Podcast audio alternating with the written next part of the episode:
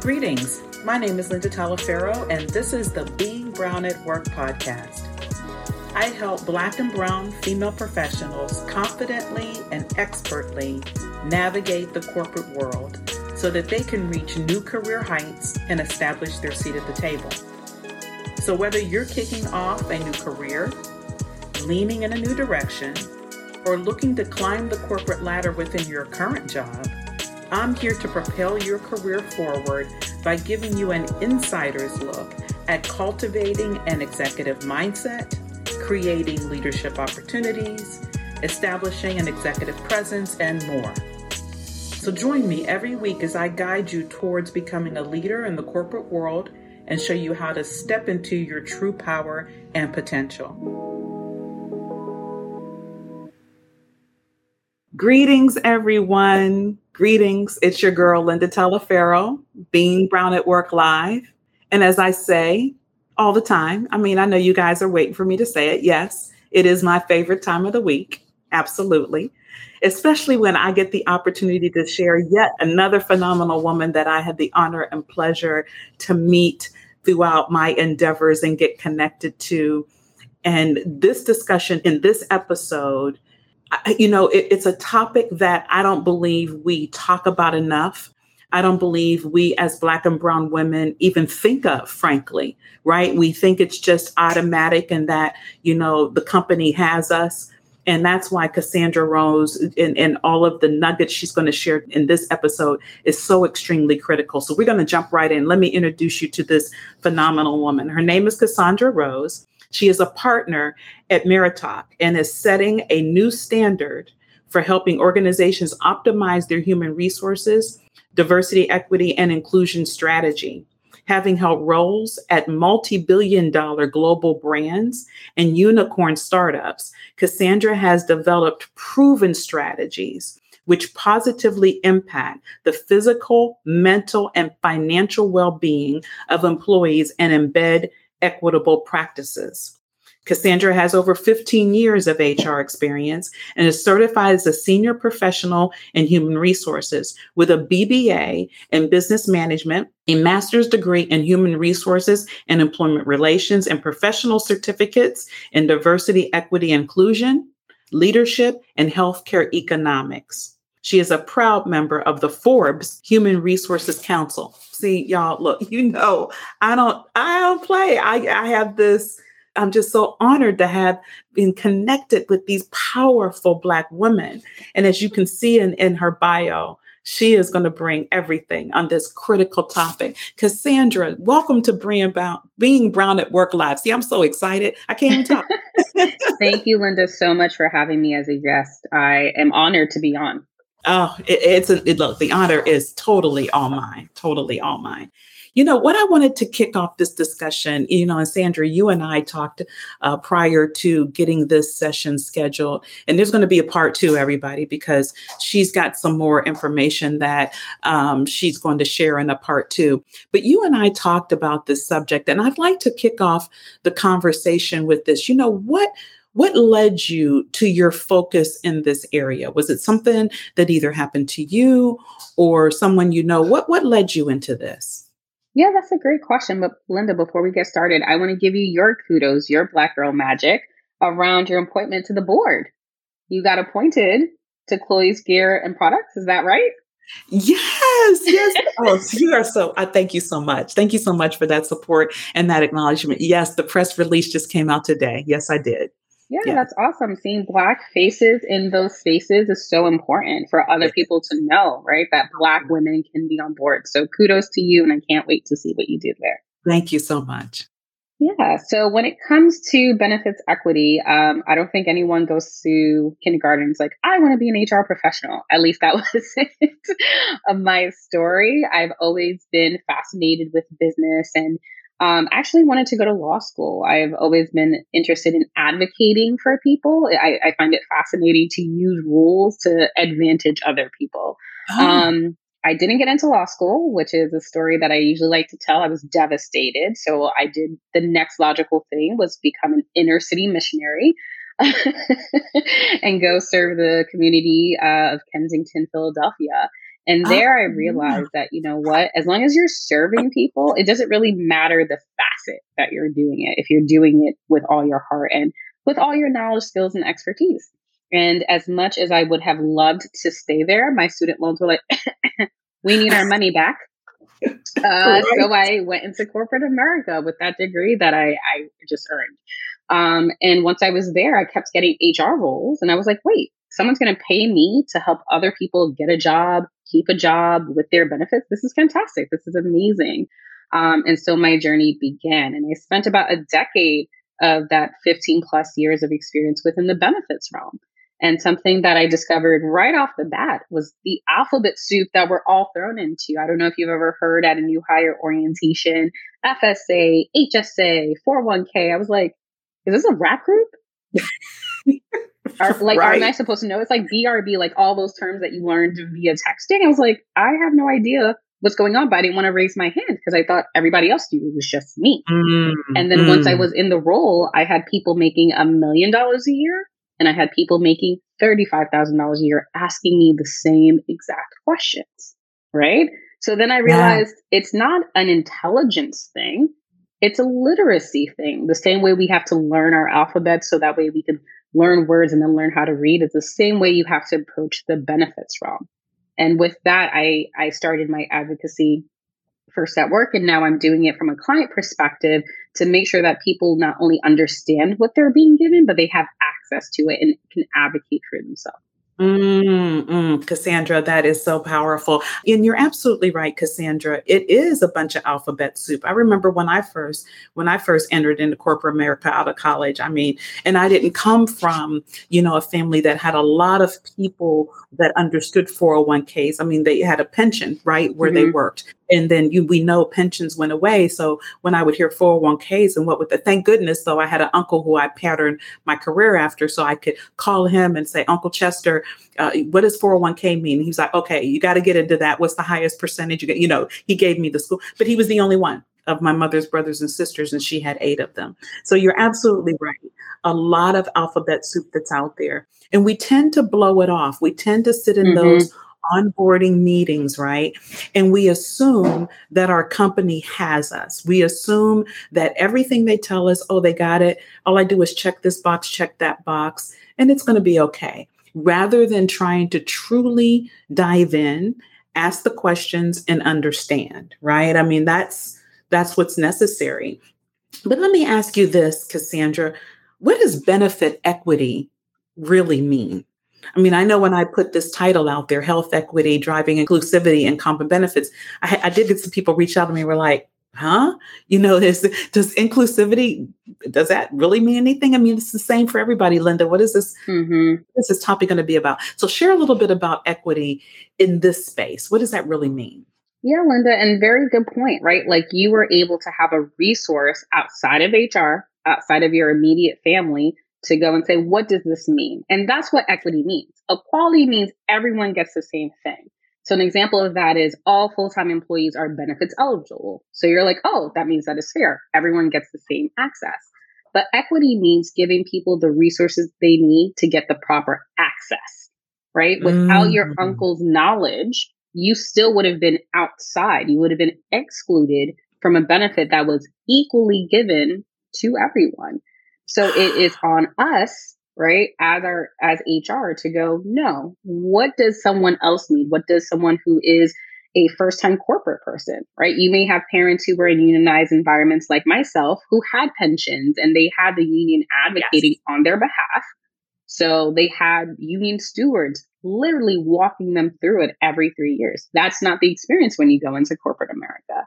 And then right. when you think about asking the questions, which is what I love that you said, Linda, and I encourage you, if you're listening now, go ahead, ask those questions. But sometimes you don't even know what to ask because the information seems so broad and it's so foreign to you that you just, like you said, check the box and then just leave it unmarked until yep. you need something. And yes. that's when you start to realize that the equity is not really there. Mm, oh, um, Cassandra, such a poignant uh, statement that you just made because it does occur when you need it, right? Mm-hmm. Something happens, right? And then you go and you look and you're like, oh my gosh, okay, I don't have that, or that really wasn't what I thought. I had, right? Right. And now I'm in need. So, and, and, you know, I use an example of a previous colleague I had. Uh, I remember she sent me an email and said, Hey, Linda, love to have a conversation with you.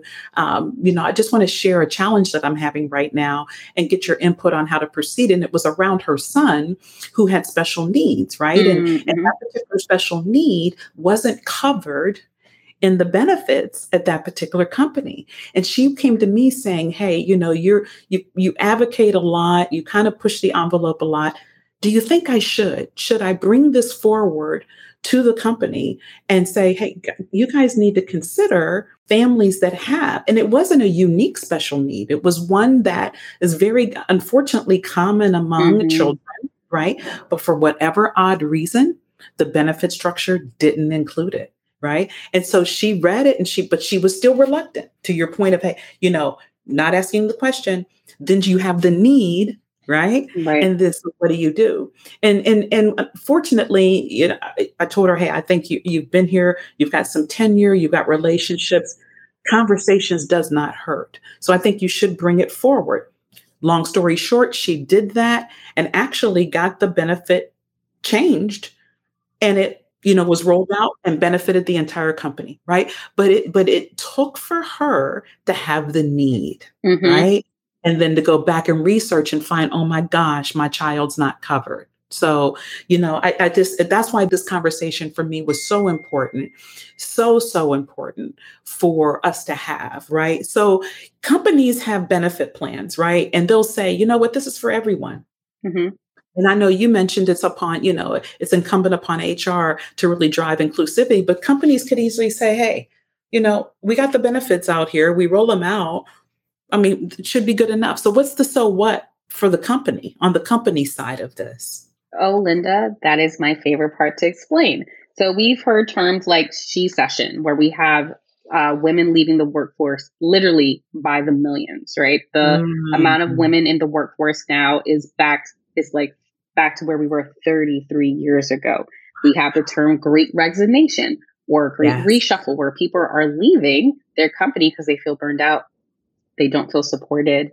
So even if you're getting them in the door, they're not staying there. And there goes the institutional knowledge. And there goes your future leader. And there goes your female representation that should went at that executive level, but they're yes. dropping out. And then people yes. go, what can I do?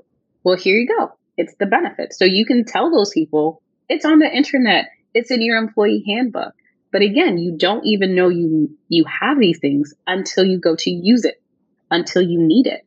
I've had employees literally call me and be like, "Hey, I want to take a leave of absence. I feel burned out." I'm like, "Have you taken a vacation day yet this year?" They're like, "Oh, I have vacation days." We think these things are these understood things, but in the in the doing of every day and just trying to get work done during a global pandemic, maybe when you have kids pulling at you on your 10th Zoom of the day and it's only 3 p.m., really are you going to put it on your employees? That's why they leave. They don't see a path forward in your yes. organization. And you're yes. and guess what? The punchline is you're already spending the money. You've already put these policies in place. You're already spending yes. hundreds of thousands, if not usually millions of dollars. Millions. Millions. I tell people that I usually had eight figure budgets that I would have to manage when it came to medical, dental, vision, and any ancillary benefit from short term disability to fertility benefits. These are things I had to manage. So if I'm yeah. managing an eight figure portfolio of funds and people are leaving because they're not tapping into the thing that I'm already spending money on, is it really their fault? Right. Or should we be finding ways to partner? And this is not me yeah. sharing blame to HR. We're underwater. In addition to uh, being psychologists, recruiting, yeah. paying people uh, fairly, trying to do DEI. If we don't have our DEI counterparts in yet, we also have to do testing and make sure people understand how to do a hybrid model. So I'm not I'm not saying HR bad, employees good. What I'm saying is the system is broken and it sure. takes everybody to come together to make it better. Oh, yes, Cassandra. And I'm so glad you clarified that. And you know, everyone, if you're listening to this, you're probably thinking, wait a minute, vacation days, of course, everybody knows they have them. Or, you know, uh, sick days, everybody knows they have them. Or vision. There's, for some of you listening, maybe because you've been in the corporate world for a while, or you're the fourth, fifth, sixth, eighth, tenth generation that's had white collar opportunity. Yeah, for you, it's commonplace. But there are, there's a group of underrepresented people. There's a group of even, I just shared the experience of a female colleague of mine right? Who didn't pay attention to that part of her benefit until she needed it. Mm-hmm. And I can tell you, because I know her very well, uh, you would think she'd know, right? It wouldn't be uncommon for her. But there's a group of people, I just want everybody to really be calibrated here. There's a group of people who don't have that immediate awareness. They don't have that immediate knowledge. Yes, thank goodness I had an Uncle Chester.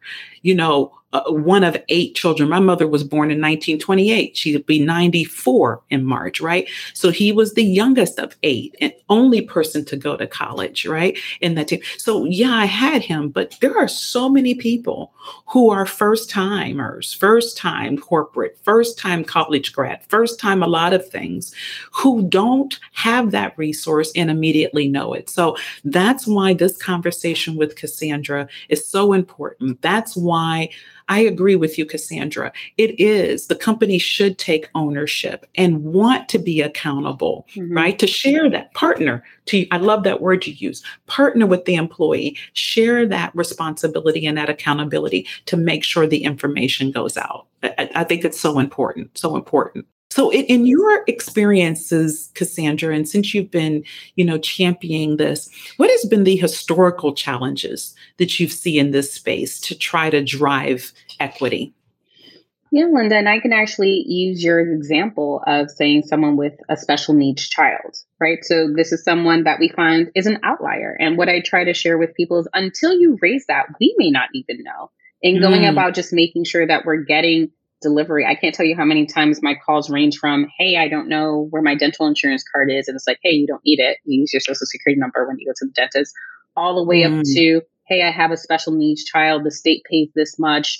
Our insurance pays this much. I'm having a hard time getting them to coordinate and I have to get an account manager on, right? So there's a lot of complexity, but it is your voice that makes the benefit better for all.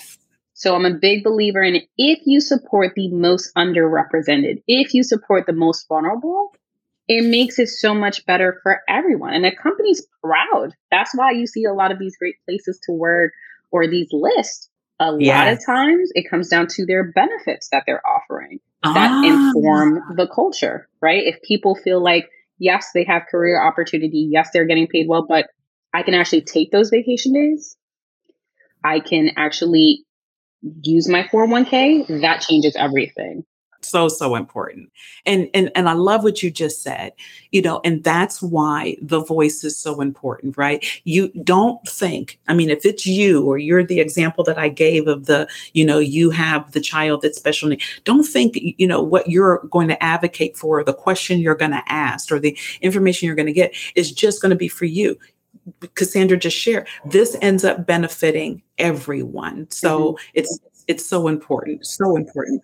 So, you know, another question I wanted to ask you, Cassandra, as we dive even more into this topic you know, what could a leader or manager do? You know, what responsibilities, you know, okay, we're talking about the corporation as a whole, right? And the packages they put together. And then you shared HR, right? And and and some of their role that they play. But if we boil that down, you know, bring it down, what can the manager, what can, for instance, my direct manager or me as a leader for my team, mm-hmm. what can I do to kind of facilitate this inclusivity and this equity piece around benefits? What can I do? So it always comes down to the two A's for me. is access and literacy. Mm. So from a literacy standpoint, you yourself should learn the benefits. It's important for you to know because if you notice an employee is not doing well, they're not performing at what they used to to do, they're probably burned out. So do you know what the vacation policy is? Have you encouraged them to actually take it? Because that's the other half of the battle. Some people wear it as a badge of honor um, to just be like, hey, I'm not going to take vacation days. I've lost vacation days. But that person may set a tone that no one else should be using it. And if you are yes. using it, oh you're failing God. in some way. So, so as a manager, model the behavior that you want to see learn what the benefits are, take them. I just saw an article earlier today that the new CEO of Twitter is taking parental leave during his first three months as CEO. That's huge. That's huge. That is huge. Right? For a man to take parental leave in his first year, in his first three months of leading a billion dollar, multi billion dollar company. And the reason that can happen is because that parental leave should be available to women, to men, yes. to people who don't identify as a certain gender. When people advocate for themselves, they make the system better. We stop putting the onus on the one person who has to ask, or the one person who feels uncomfortable, the one person who actually takes advantage of the benefit and doesn't get the promotion. All of that bleeds into your culture, right? hold on a second. I need you. Hold on. I just, yeah, I gotta, I have to, I have to restate that because you said one person who takes advantage of the benefit but doesn't get the promotion.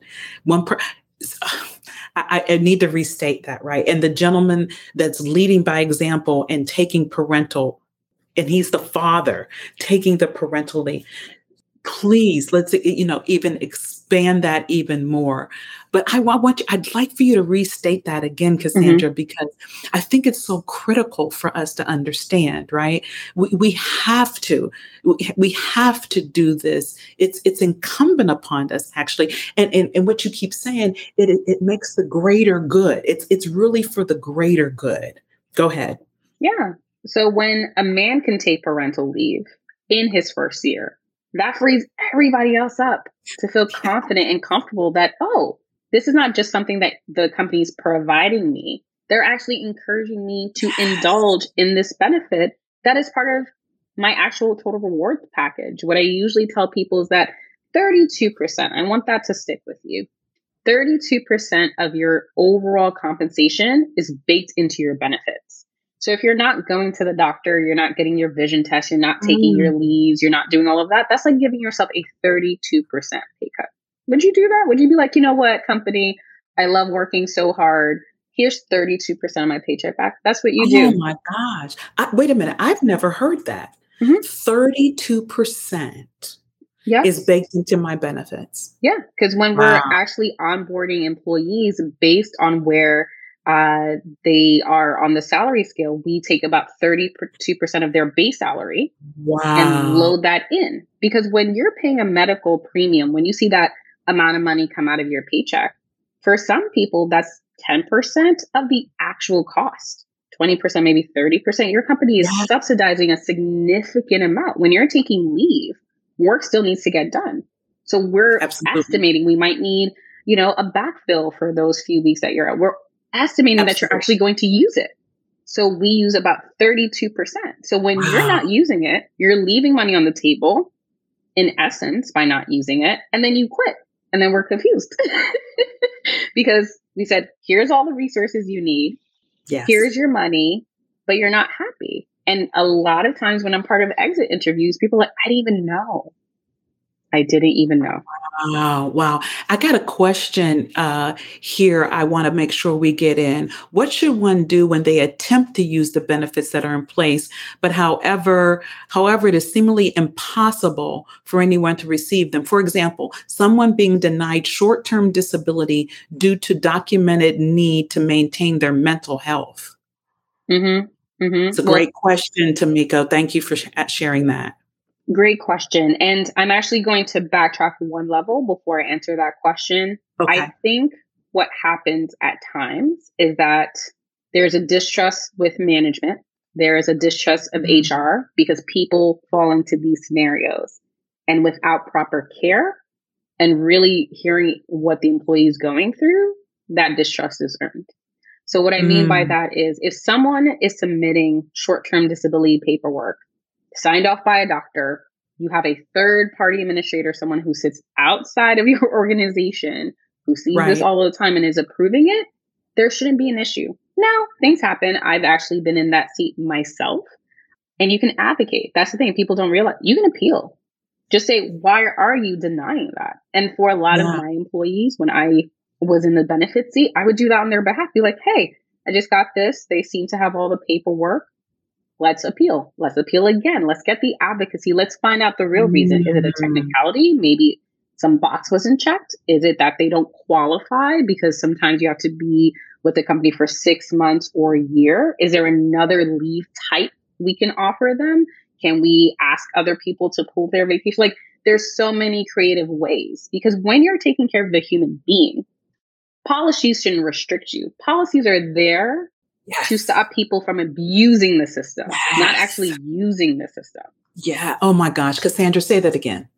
policies are there. seriously policies are policies there. are there to stop people from abusing the system, not actually using, using the system. So if people are attempting to use the system and are getting a negative outcome, advocate and also make sure that you're going back to the system and saying, what else can we do to support this person. Oh my gosh, love that, Tamiko. I hope that helped you with your question. Uh, I've got another one popping here, and I see. I knew this was going to be a critical topic. That's why I'm so glad, everyone. We're going to do a part two, so please watch my postings when you see a part two for Cassandra, so we can get some more. But Seth asked a question here: Will nationalized health benefits be better, similar to the UK system? Ooh, Seth, you started a political bomb.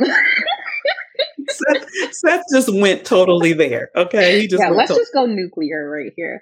Um, so this is me personally, Cassandra Rose statement, not to be a reflection of any company you've ever worked for. So I just want to verify that, right?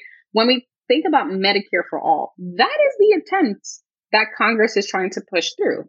If you divorce benefits from employment, then people won't stay at jobs that they hate just because they're terrified that they won't have medical insurance right? You won't have people working till they're 90 because they can't afford Cobra and Medicare at that age costs too much money based on the 401k that they didn't invest in because they didn't even know it existed. Do you see all these other issues? Now, I'm not saying it's a simple bait and switch, like, okay, employers sure. no longer offer it, but that's what's happening to our system. And that's why when COVID hit and people were losing their jobs, you, you're sending people out into the world with no health insurance and no income to pay for whatever other uh, insurance they can yes, get. Absolutely. So, should we have more safety measures in place that are more tied to the fact that you're just a living, breathing human being that's on earth and you should have medical care? Yes, a hundred percent. What does that look like? Look like yes, is a totally that's, different. That's, it's complex. It is. It is. But it's very that's complex. what Medicare for All is attempting to solve for. Exactly. Seth, no, never apologize. No one apologize. These are great questions. Mm-hmm. And unfortunately, we, we're winding down here, but there's one thing I wanted to ask Cassandra, because I think it's extremely important. You know, we've talked about the individual's responsibility. We've talked about uh, the HR responsibility. We've talked about the manager's responsibility. How do we get the C suite people to buy in? And maybe even further than that because frankly you know they have the direct contact to the board because you know there's mm-hmm. going to be board involvement and they're the voice that the, the board connects with. The regular people usually don't get much connection to the board. So how do we get c suite the board to buy in to understand what you and i have spent the last 30 minutes talking about so we can make impactful change on health equity benefit equity yeah, I love it. Well, there's two things going on. If you're just coming from a moral standpoint, I know that most organizations who want to lean forward are very invested in diversity, equity, and inclusion strategies. And this is it. When you're helping vulnerable people, when you're helping people who are underbanked, underinsured, usually coming from backgrounds that aren't at the board levels typically, Linda's helping to break that barrier when you focus on their needs, you make it better for everyone. You make it better for the parent of a special needs child, whether they're making a million dollars or 35K. You make it better for somebody who's going through transgender reassignment surgery. You make it better when you invest. And then from the financial play, you're already spending millions of dollars, millions, right? If I told you you don't have to spend one additional penny, but you're going to get a better ROI out of that eight figure portfolio that you're spending on your employees by focusing on those who need that access and that literacy. And that makes all your employees more engaged, more willing to stay on board because they have access to resources. Yes. Where's the downside? Exactly. Oh my gosh. And that's what we end this on. Where is the downside? There is no downside. Cassandra, this has been phenomenal. Look, everyone, that, that thank you for joining us live, or if you're catching this on the replay, if you're catching this on my podcast, and you've got some additional questions, you have some situations like Tamika shared with us, and and we could help you. Please put them in the comments, post them. If you want to send me a DM, do that. If you want to send an email, do that. I've connection with Cassandra. And like I said, there's going to be a part two. So if we get your questions that come out of here and she comes back in on part two, and I'm, i can tell you what we're going to talk about on part two already because we've we've already chatted and we're going to build we're going to we're going to bridge another challenge and that has been what we're going to talk about next is generational wealth benefits literacy, which is so critically important for Black and Brown women, the underserved and whatnot. Extremely, extremely important. So, you know, join us in part two. And if you if you have any questions, any concerns, please, please share them. And we'll make sure that Cassandra gets them. And then when you see my post coming up that she's coming back again, uh, we'll address those. Uh, Tamika, I see you have a very long statement. We're going to make sure that Cassandra gets that and sees that. Sean, you're right. The billion talents investment Love your statement, Sean. Thank you, everybody, for joining and engaging in this critical conversation. Cassandra, it has been an honor and a pleasure. And I can't wait for part two. Thank you for joining me this session. My honor, Linda. Thank you. Take care, everyone. See you next time. If you enjoyed listening to this podcast, I have so much more to offer you. Book a complimentary call with me at lindataliaferro.com slash free consultation so you can start unapologetically achieving your own professional goals as a woman of color and establish a presence as more than just an employee. Let's go deeper, reach your professional goals, and apply this life changing work to your career and beyond so you can rock your corporate game and get that seat at the table.